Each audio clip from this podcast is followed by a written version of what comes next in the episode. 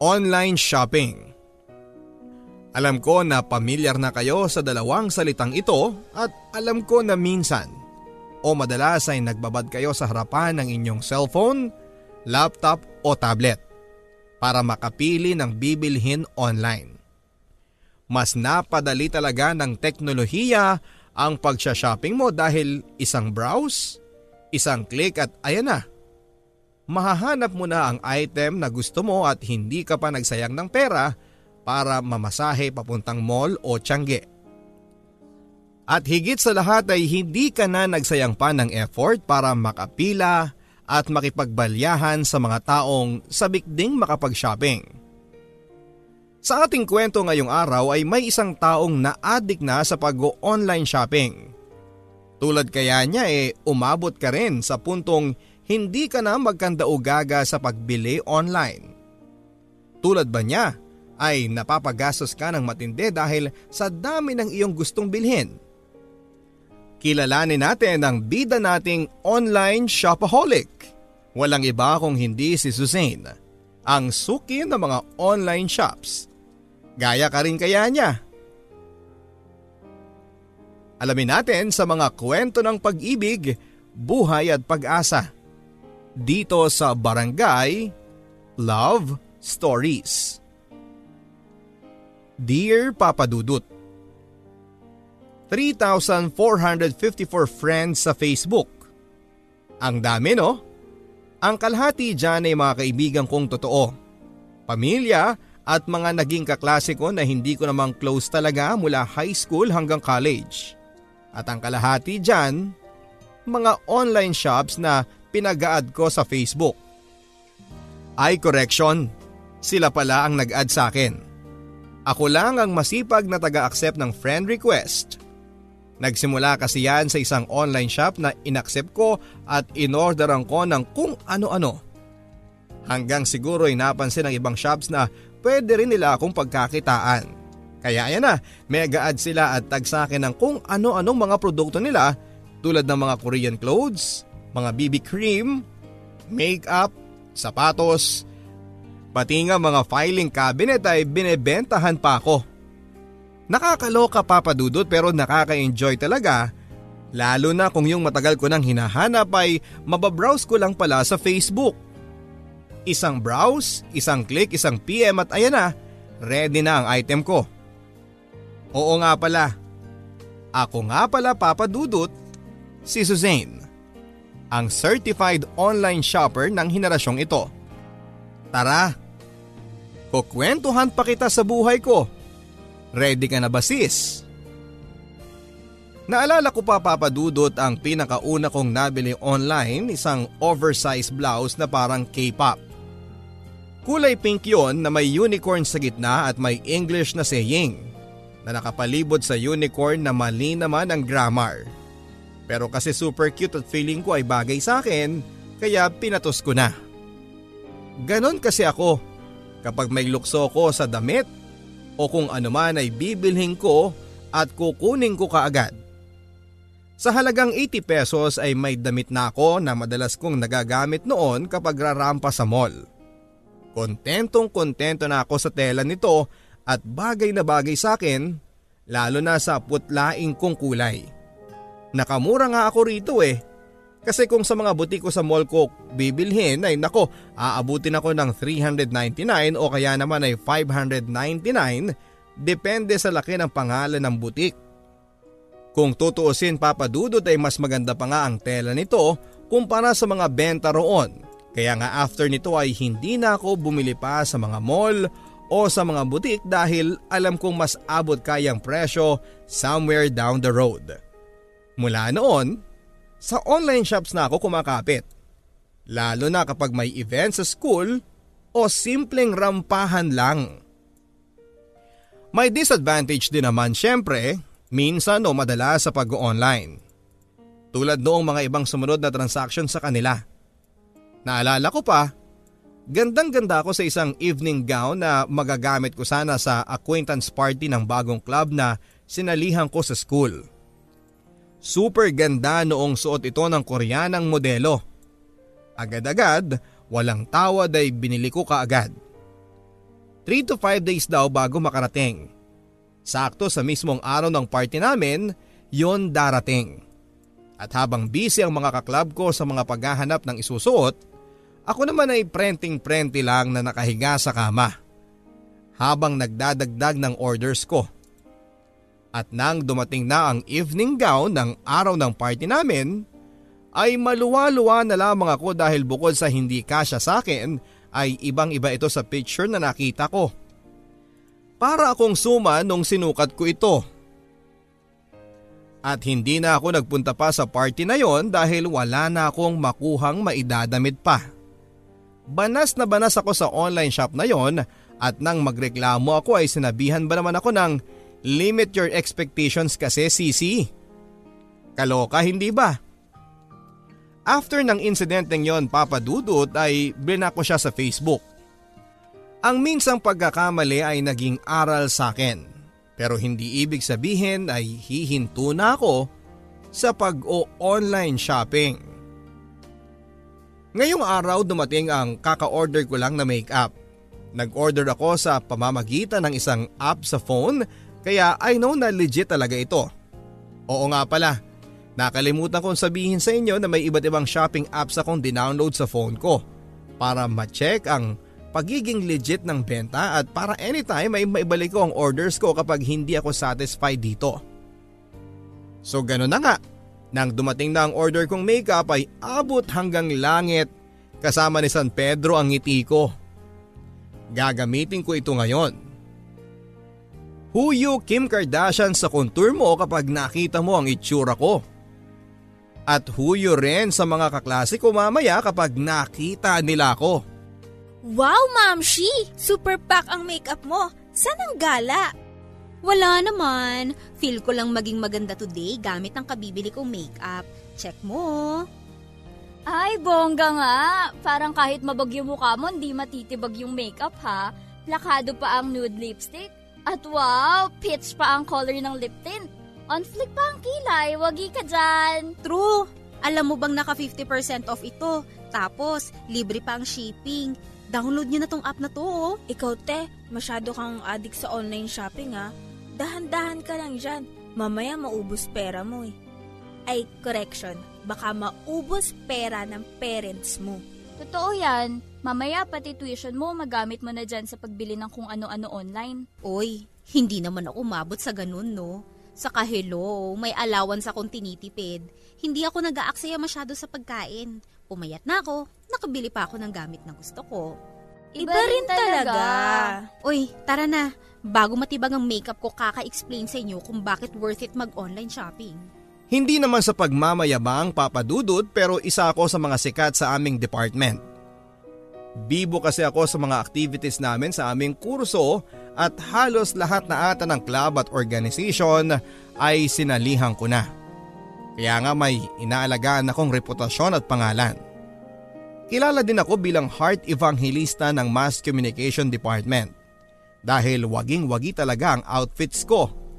Kaya dapat tuloy-tuloy lang ito dapat ay hindi ako outfit repeater na sinasabi sa showbiz dahil ayokong maging sentro ng chismis sa school na ang fashion queen ay nag-uulit ng damit. Kaya weekly ay heto nagche-check ako ng mga bagong damit na alam kong magiging hashtag best OOTD ko. Feel na feel ko kasi kapag pinupuri ako ng aking mga kaklase. Nakakadagdag kasi sa confidence. At kung ang pagbili ng mga bagong in na in na outfits ang maging way ko para maging relevant ako, papatusing ko na. Sa totoo lang papadudot, noong high school ako ay isa ko sa mga pinagtatawa ng babae dahil sa pagiging manang ko sa pananamit. Dati hindi ko pinapansin yon dahil ang mahalaga ay mas nakakapasa ako sa kanila pagdating sa academics. Pero noong nag-college na ako ay grabe grabe. Iba pala yung pressure. Kailangang bongga kang manamit dahil kung hindi ay magmumukha kang anino lang ng mga reyna sa fashion sa school. Kaya ayun, yung perang naipon ko noong high school ay pinambili ko at nilustay sa lahat ng damit sa mall. Ang mamahal na mga nabili ko at nakakamiss lang dahil hindi ko na ito pwedeng magamit sa mga susunod na buwan dahil iba na naman ang uso. Nakakaiyak talaga. Mabuti na lamang at may online shops, doon ko na-discover ang mga mura at hindi na ako ma-stress sa pagbili. At mula nga noon ay nagsimula na ang pagiging fashion queen ko sa aming school. Madalas ay puring-puri sila sa mga damit ko. Panay ang tanong nila kung anong colors ang match sa ganitong shoes o kaya naman ay anong klaseng makeup ang babagay sa ganitong outfit. Nakakatuwa dahil ang manang-manang na si Suzanne ay heto at pinagkakaguluhan na dahil sa natatangi kong galing sa pananamit. Ay grabe! Lapit na ng debo mo, Marga. Oo nga eh, buti na lang andyan kayo para tulungan ako sa kung ano-ano mga dapat gawin. Lalo ka na sa Zane, mas presko at makulay ang mga ideas na meron ka. Kaya please, wag mo kaming titipirin, okay? Oo naman, lalo na sa theme at wardrobe. Akong bahala dyan. Dapat, afford ng guest mo ha, na bumili ng mga sasabihin ko para maging bongga at memorable ang debo mo. Oo nga, Marga. Minsan lang ang debut, no? Kaya kailangan paghandaan yon. Alam mo naman sa department natin, konting walay lang sa mga ginawa mo, pag chichismisan ka na agad, nasa dugo na talaga ang pagiging talangka. Ano ba yan? Kinabahan naman ako lalo sa mga sinabi mo, friend. Sobrang pressure to ha. Huwag kang mag-alala, Marga. Akong bahala sa'yo. Magiging bongga ang dibo mo. Promise? Promise. Tara, mag-start na tayo sa plans. So, ganito ang dapat mangyari dyan. Dapat sa 18 roses, ganito yung piliin mo. Uy, ganun din pala dun sa mangyayari sa 18 candles mo. Sobrang pagod ang inabot ko nang matapos kaming mag-usap-usap para sa debut ni Marga. Kaya nga pabagsak akong nahiga sa kama. Tumingin ako sa kisame at napangiti. Papabonggahin ko ang debut ni Marga. Pero kailangan na mas bongga at mas pasabog ang outfit ko noon. Siya ang magdidebu pero dapat ako ang mag-outstand sa lahat ng guests niya. Inangat ko ang cellphone ko at saka nag-browse na naman sa mga online shops na madalas kong suki. Ngingiti-ngiti at kukuya-kuyakoy pa ako habang nag-check online. Hindi ko na nga napansin ang pagdating ng ka-roommate ko na si Jenna. Magkaibang magkaiba kami ng babaeng ito papadudot dahil kung ako mapaglustay ng pera, siya naman ay sobrang tipid na kahit siguro sa napkin na gagamitin niya ay dapat ay makatipid pa siya. Simple lang siya pero malinis. Mas inuuna ang pangangailangan kaysa luho. O di ba? Kaya nga hindi kami magkasundo niyan. And speaking of linis, galit na galit na naman to sa akin. Hindi ko pa kasi nasisino pa mga karton at styro at bubble wraps na pinaglagyan ng orders ko. Patay na naman ako nito. Ano na naman ba to, Zane? Ang kalat na naman ang kwarto natin, oh. Pagod na pagod na ako galing school tapos ito madadatnan ko. Ay, sorry. Iyan mo muna yan dyan. Ako na maglilinis nan mamaya. Yan din sinabi mo sa akin kahapon at nung isang araw nung sinabi kong linisan mo na to. Wala na akong halos malakaran dahil sinakop mo na lahat ng space dito sa kwarto.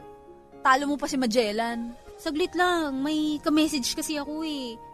Promise, ayusin ko yan. Hay nako! Alam ko na yung ka-message mo.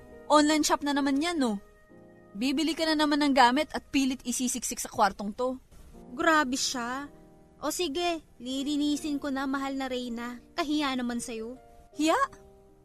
Meron ka pala nun? Kinabukasan papadudot ay ang dibu pa rin ni Marga ang pinag-uusapan namin. Sobrang nakaka-pressure dahil halos lahat na sila ay may napili ng isusuot at kinukonsulta pa nila ako. Lahat sila ay maganda na sa mga outfit na napili nila. Habang ako naman ay nga nga. Wala kasi ako nakitang magandang binebenta online at dagdag pa ang inis ko sa ka-roommate ko na pinatayan ba naman ako ng wifi. Oo, nakikigamit lang ako ng wifi niya.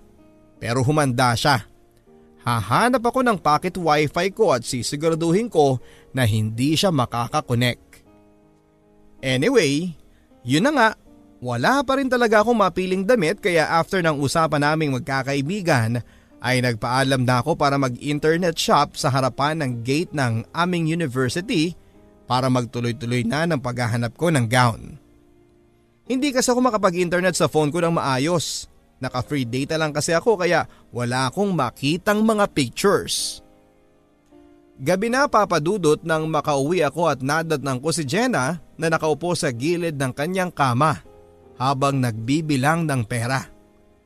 Libo-libo ang hawak nito at humiga na sa kama nang biglang may tumawag sa kanya. Nanay niya pala. Nagtatanong kung natanggap na ba niya ang tuition niya. Nag-usap sila ng konti bago tumayo si Jenna at saka sinuksok sa ibaba ng damitan niya ang pera niya. Matapos noon papadudot ay ngumiti ito sa akin at sinabing aalis muna siya at kakain. Good mood ito at hinayaang gamitin ko ang wifi niya. Aba, iba pala ang Jenna kapag nakakahawak ng pera. Biglang bumabait. Nag-thank you ako sa kanya at sinabing ingat siya at nang makalabas na ito ng kwarto namin ay nag-browse na ako online. Itutuloy ko ang paghahanap ng maisusuot ko dahil kanina sa computer shop ay sobrang bagal ng net. Kaya naman nawala na ako ng ganang maghanap. Sana this time ay mahanap ko na ang damit na babagay sa akin sa pagbabrowse ko online. Makalipas ang higit isang linggo papadudot ay nakahanap na rin ako ng perfect outfit na para sa akin. Halos inaraw-araw ko na ang pagbabrowse niyan ha sa wakas ay nahanap ko na ang old rose colored gown na akma sa theme ng dibu. Ngiting aso na nga ako noon dahil mas maganda pa ata ang idadamit ko kesa sa magdidibu. Panigurado ako na ako ang magiging star of the night sa dibu na yon. Sorry na lang talaga kay Marga pero mukhang aangkinin ko ang spotlight sa kanya sa mismong araw ng debu niya. Price ang damit na 6,500 pesos pero natawaran ko ng 6,000. Bahala na. Pikit mata akong umoo sa seller at sinabing ipapadala ko muna ang pera bago niya ipadala. Ganito naman talaga ang patakaran ng online shops na nakasanayan ko talaga. Isa pa ay legit naman tong seller na to. Pinareserve ko na ito bago pa ako maunahan ng iba. Nag-check na rin ako ng makeup na bago at syempre heels na kailangan ko. Excited na talaga ako. Hindi ko na mahihintay pa ang pagdating ng order ko. Kinabukasan rin nag-check na ako ng balance ko sa aking ATM. Kampante ako na may pera pa ito pero nagkamali ako. Pagka-check ko ay 500 pesos na lang pala ang meron ako. Akala ko ay may 8,000 pa ako doon. Inisip ko kung ano nga ba ang mga nabili ko noong nakaraan at bigla ay naalala ko ang makeup na binili ko galing sa ibang bansa at ang dalawang pares ng running shoes. Nanlulumo akong napaupo sa gilid ng ATM at kung hindi pa ako sinita ng guard ay hindi pa ako tatayo doon. Sobrang bad mood ko habang nag-aabang ng jeep pa uwi at nang makasakay na ako ng jeep ay doon ko na lang din nalaman na wala na rin palang laman ang wallet ko. Mangiyak-ngiyak akong gumilid sa dulong parte ng jeep at umaasang hindi ako mapapansin na hindi nagbayad. Sobrang malas talaga ng araw na ito. Ano na sis? Kailan ka magpapadala para talagang reserve na sa'yo ang damit na to? Naku, teka lang sis ha. Gumagawa kasi ako ng paraan ngayon. Nakalimutan kong nagamit ko na pala yung perang naipon ko nung nakaraan. Eh, next month pa magpapadala yung parents ko. Naku, marami nagtatanong sa gown na order mo sis. Kapag di ka pa nakapagpadala, sa iba ko na ito ibibigay. Naman ganun sis. Bibilhin ko naman talaga yan eh. Wait at gagawa ko ng paraan. Basta sa akin yan ha.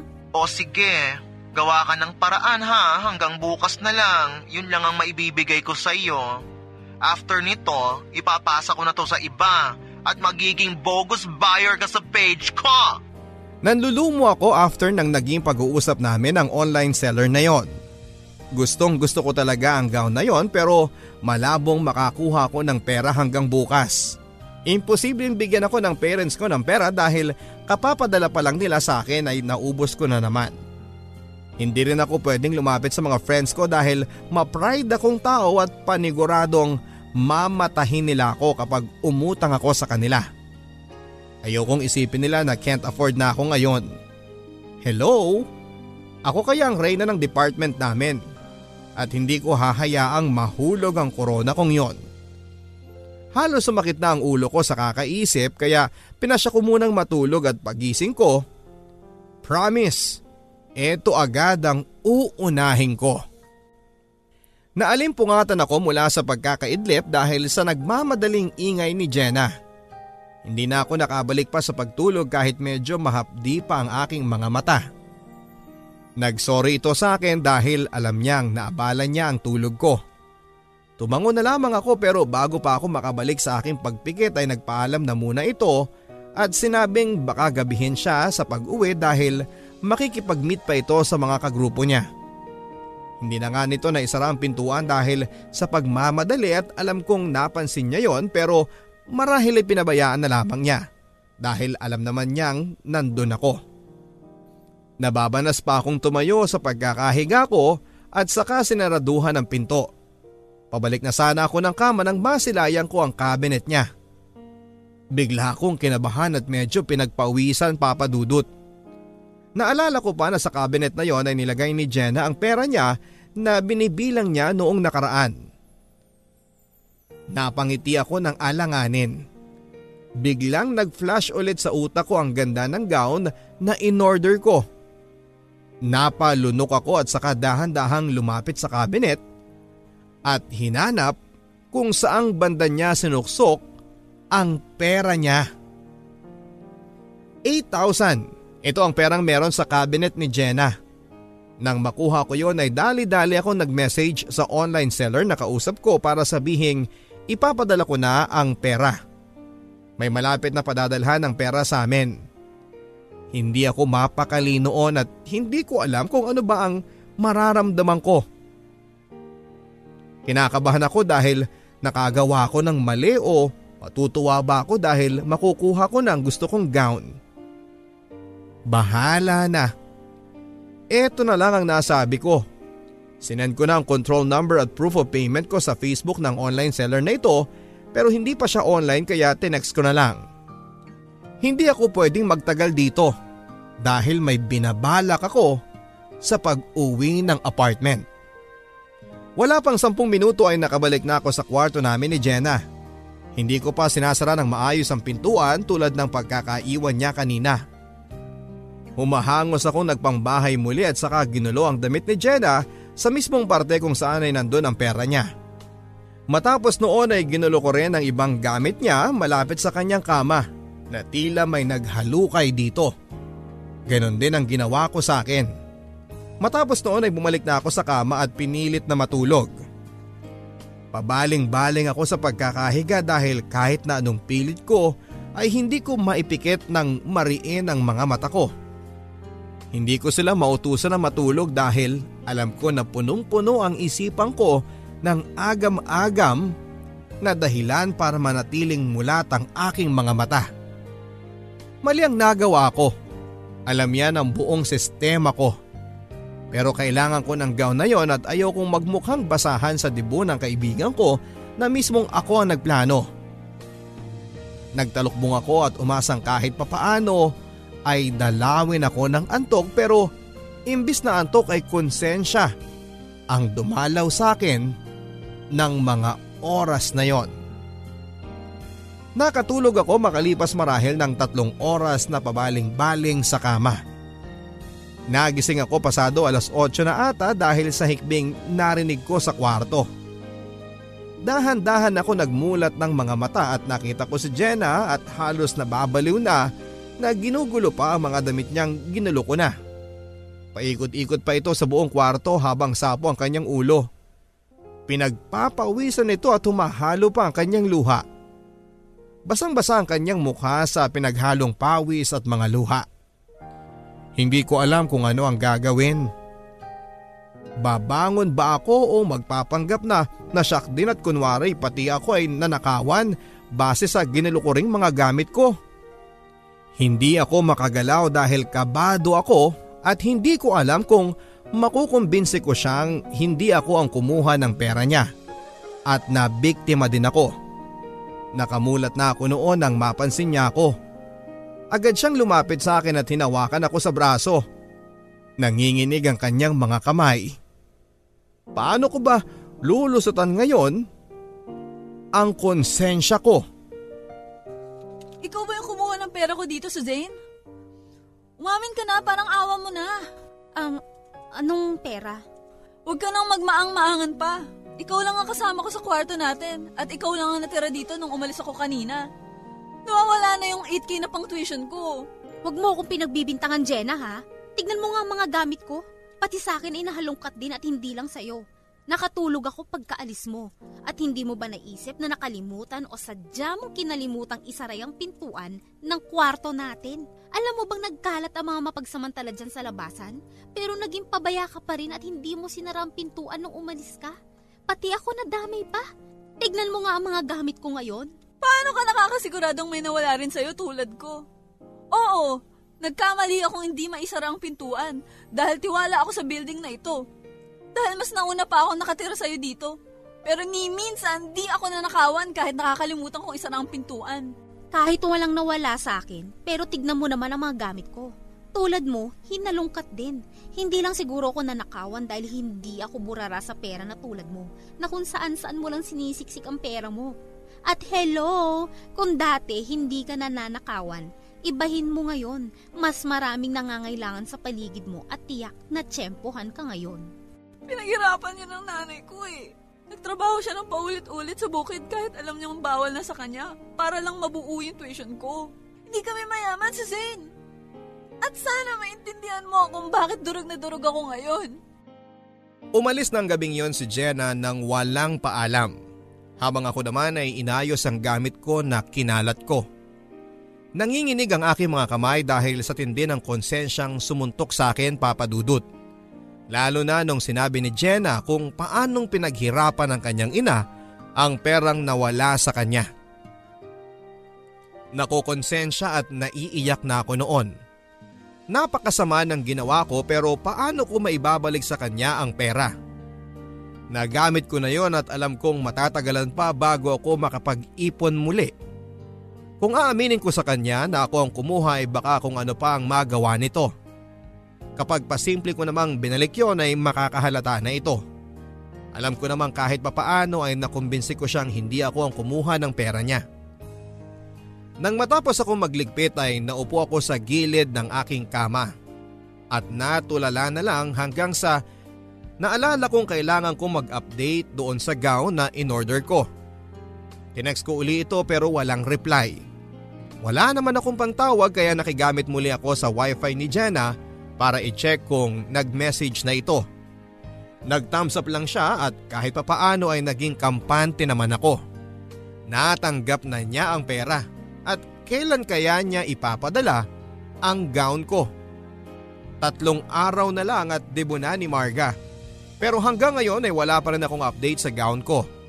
Ilang beses ko itong minessage pero ang sabi ay may gagawin lang daw at busy sa ibang naunang delivery.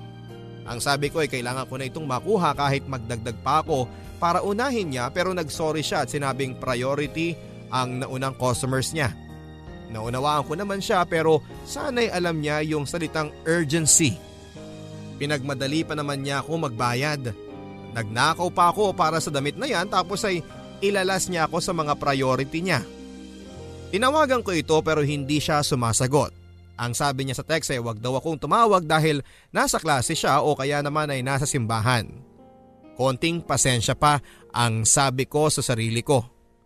Bibili muna ako ng shoes na babagay sa gown ko. At manggagaling ito sa sobra sa perang ninakaw ko kay Jenna. Isang araw na lang papadudot bago ang dibu at iba ang kutob ko. Hindi na ako nire-replyan noong nakaraan itong online seller na ito Madalas na kinakatwiran niya ay busy raw siya. Pero sa pagkakataong ito, kailangan ko nang malaman ang katotohanan. Kung ipapadala niya ito ay hindi na aabot pa dahil marahil ay 2 to 3 days pa bago ito makuha. Babawiin ko na lang ang pera at ibibili ng damit sa mall. Makakahabol pa ako. Tinext ko ito at miniskulan pero hindi ko siya makontak. Nag-internet ako sa kabilang kanto dahil wala na ngang wifi si Jenna. Pinalitan na raw niya ang PW at ilang araw ko na rin itong hindi halos madatnan sa bahay. Ang huling balita ko ay nagpa-part-time ito bilang sekretary ng isang panotaryuhan malapit sa aming university. Pagbukas ko ng Facebook para i-message ang online seller na ito ay bigla akong kinabahan nang makita kong deactivated na ang Facebook niya. Sa una, akala ko iblock lang niya ako pero hindi dahil pinasearch ko ito sa mga kaibigan ko at hindi na rin nila mahanap. Naluluha at nanginginig na ako sa mga oras na yon. Hindi ko na alam ang gagawin ko. Sinubukan kong i-post ang pangalan ng babaeng ito sa mga online shop groups na member ako pero walang nakakakilala sa kanya. Dapat daw ay mag-post ako ng picture ng taong yon pero dahil sa sobrang pagtitiwala ko sa kanya ay hindi na ako nagabala pa na mag-photograph o screenshot man lang ng Facebook details niya o pictures man lang. Lumung-lumu ako noon dahil alam kong wala na akong magagawa. Sinubukan ko siyang i-text ng punong-puno ng pagmamakaawa at galit. Tinawagan ko ito pero unattended na ang kanyang cellphone. Umalis ako ng net shop at saka umuwi ka agad. Nahiga ako sa kama at saka nagtalukbong. Tila tinataguan ko. Ang pangyayaring ito sa buhay ko ngayon. Dumating na ang araw ng debut ni Marga. Hindi na magkanda o gaga ang cellphone ko sa dami ng text messages ng mga kaibigan ko at hinahanap ako dahil kailangan nila ako para sa fashion tips at kung ano-ano pa. Mismong si Marga rin ang tumawag pero hindi ko sinasagot. Hindi ko alam kung paano i-explain sa kanila na hindi ako napapahiya na yung perang ninakaw ko ay na-scam ng isang online seller na pinagkatiwalaan ko. Hiyang-hiya at galit na galit ako sa aking sarili.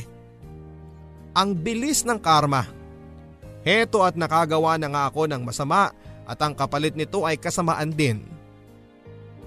Yung pangarap kong mag-outstand sa dibu ng kaibigan ko ay hindi na nangyari. Habang sila ay nagsasaya, ako naman ay mag-isang nakakulong sa kwarto. Kumukulo ang tiyan dahil ultimo pangkain ay wala na ako halos. Nagamit ko na na na pang internet at pang load ang binadget kong 60 pesos per day na pagkain ko sana. Kapag minamalas ka nga naman, iba talaga. Hindi ko na maibabalik pa ang oras. Alam ko yon pero asang-asa pa rin ako na sana ay may genie na magpapakita sa akin at bibigyan ako ng kahilingan. Kahit isa lang na kahilingan ay kontento na ako. Isa lang ang hihilingin ko na sana'y ibalik na niya ang oras na natukso kong nakawin ng pera ni Jenna. Gustong bumalik sa araw na yon para baguhin ang isang desisyon na wag na sanang kunin ko pa yon. Dahil lamong-lamo na ako ng konsensya ko. Lalo na noong araw na magpaalam si Jenna sa akin na babalik na muna siya sa kanilang probinsya dahil pinahinto na muna siya ng kanyang ina mula noong nawala ang 8,000 pesos niya.